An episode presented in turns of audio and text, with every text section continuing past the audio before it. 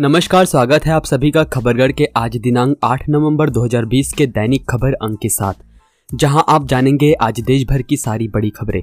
मेरा नाम है गौरव राय, अब जान लेते हैं आज दिन की बड़ी सुर्खियाँ जो आज खबरगढ़ की सुर्खियों में सबसे आगे हैं। पाक अधिकृत कश्मीर में गिलगित बाल्टिस्तान को इमरान सरकार द्वारा गलत ढंग से अंतरिम प्रांत का दर्जा देने के बाद यहाँ चुनाव का ऐलान किया है। लेकिन इमरान खान की पार्टी के मंत्रियों द्वारा क्षेत्र में राजनीतिक अभियान चलाकर चुनाव आचार संहिता के उल्लंघन पर गिलगित बाल्टिस्तान मुख्य अदालत ने कड़ी फटकार लगाई और तीन दिन में क्षेत्र छोड़ने को कहा है प्रधानमंत्री नरेंद्र मोदी ने अमेरिका के राष्ट्रपति बनने पर जो बाइडेन को बधाई दी है, उन्होंने कहा है कि मैं भारत अमेरिका संबंधों को अधिक से अधिक ऊंचाइयों पर ले जाने के लिए एक बार फिर साथ मिलकर काम करने की आशा करता हूँ। पीएम मोदी ने भारत मूल की कमला हैरिस को अमेरिका की उपराष्ट्रपति बनने पर शुभकामनाएँ दी है। उन्होंने कहा है कि सभी भारतीय अमेरिकियों के लिए यह बहुत ही गर्व की बात है। भारतीय अंतरिक्ष अनुसंधान संगठन आईएसआरओ ने इस साल का अपना सैटेलाइट 7 नवंबर की दोपहर करीब सवा तीन बजे लॉन्च कर दिया है। रॉकेट लॉन्च होने के बाद जब भारतीय सैटेलाइट ई ओ एस शून्य एक पी रॉकेट से अलग हुआ तो रॉकेट में लगे ऑनबोर्ड कैमरे ने सैटेलाइट्स और धरती की खूबसूरत तस्वीरें ली। इसरो अपने इस लॉन्चिंग की सफलता से बेहद खुश है। भारत में फास्टैग को लेकर लंबे समय से सरकार सक्रिय है। इसी क्रम में इलेक्ट्रॉनिक टोल संग्रह को और बढ़ाने के लिए 1 जनवरी 2021 से पुराने और नए सभी चार पहिया वाहनों पर फास्ट एजेस अनिवार्य कर दिया है। सड़क परिवहन और राजमार्ग मंत्रालय ने फास्ट एजीएस के माध्यम से टोल का भुगतान डिजिटल करने के लिए एक अधिसूचना जारी की है। अब खबरें राज्यों से।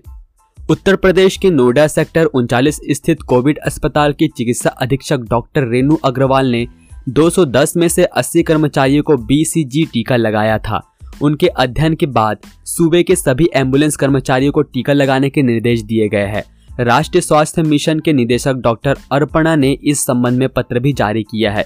स्वास्थ्य विभाग ने ज़िले के 140 एंबुलेंस कर्मियों को बीसीजी का टीका लगाने की तैयारी कर ली है।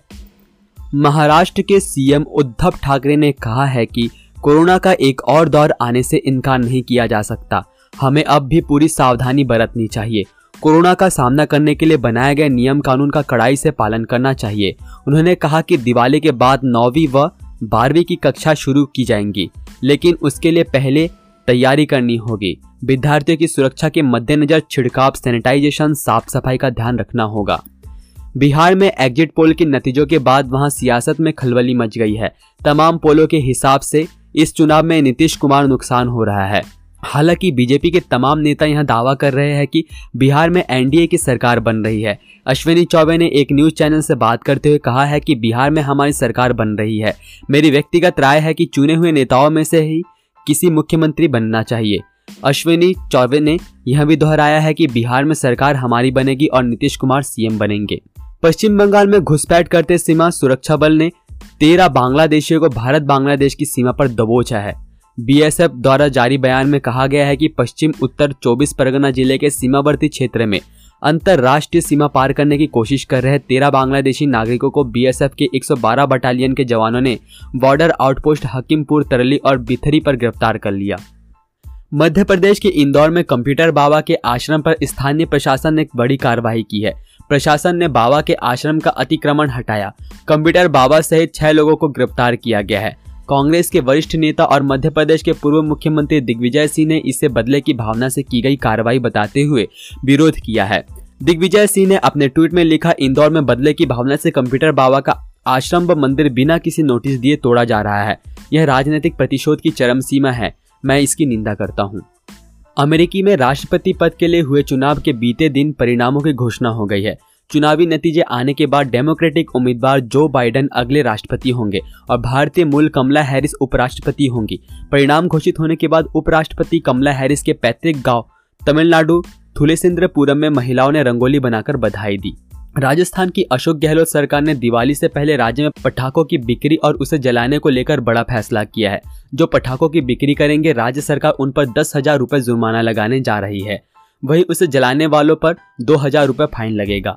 राज्य में यह आदेश 31 दिसंबर 2020 तक लागू रहेगा। कर्नाटक के राज्यपाल बजूभाई बाला ने शनिवार को मुख्यमंत्री बी एस येदियुरप्पा की सिफारिश के बाद हाल ही में भाजपा के राष्ट्रीय महासचिव के रूप में नियुक्त किए गए राज्य के पर्यटन मंत्री सी टी रवि का इस्तीफा स्वीकार कर लिया है।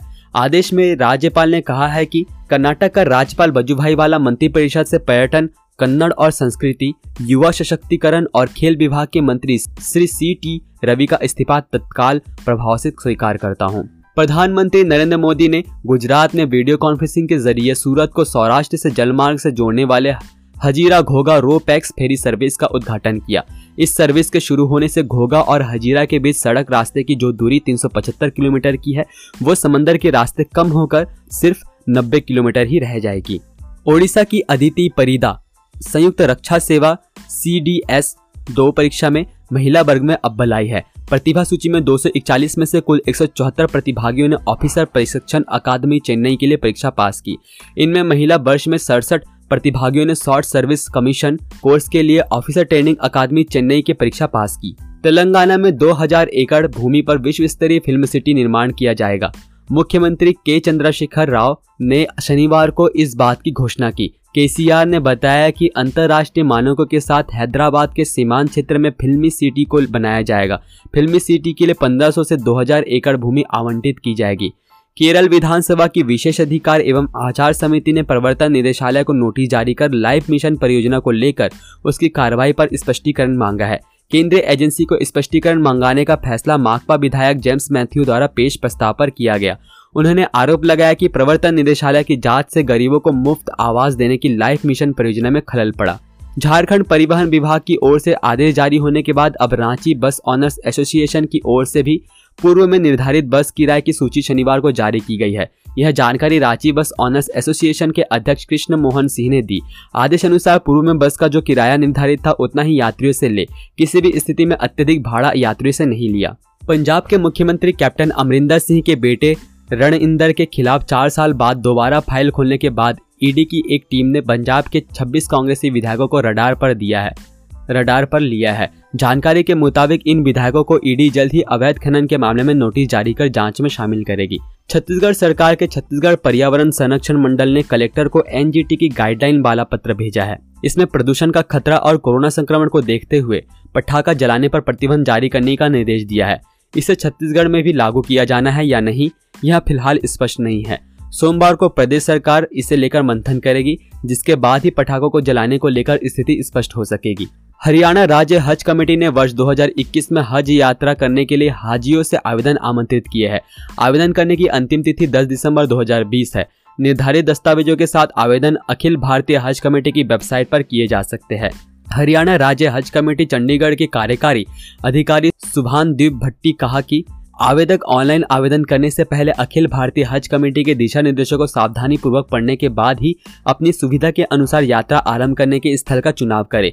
उन्होंने कहा कि हज आवेदक आवेदन हेतु कोई कठिनाई या असुविधा महसूस करने पर हरियाणा हज कमेटी के फ़ोन नंबर शून्य एक सात दो दो सात चार एक चार तीन आठ या अखिल भारतीय हज कमेटी के फ़ोन नंबर शून्य दो दो दो दो एक शून्य सात शून्य सात शून्य पर संपर्क कर सकते हैं।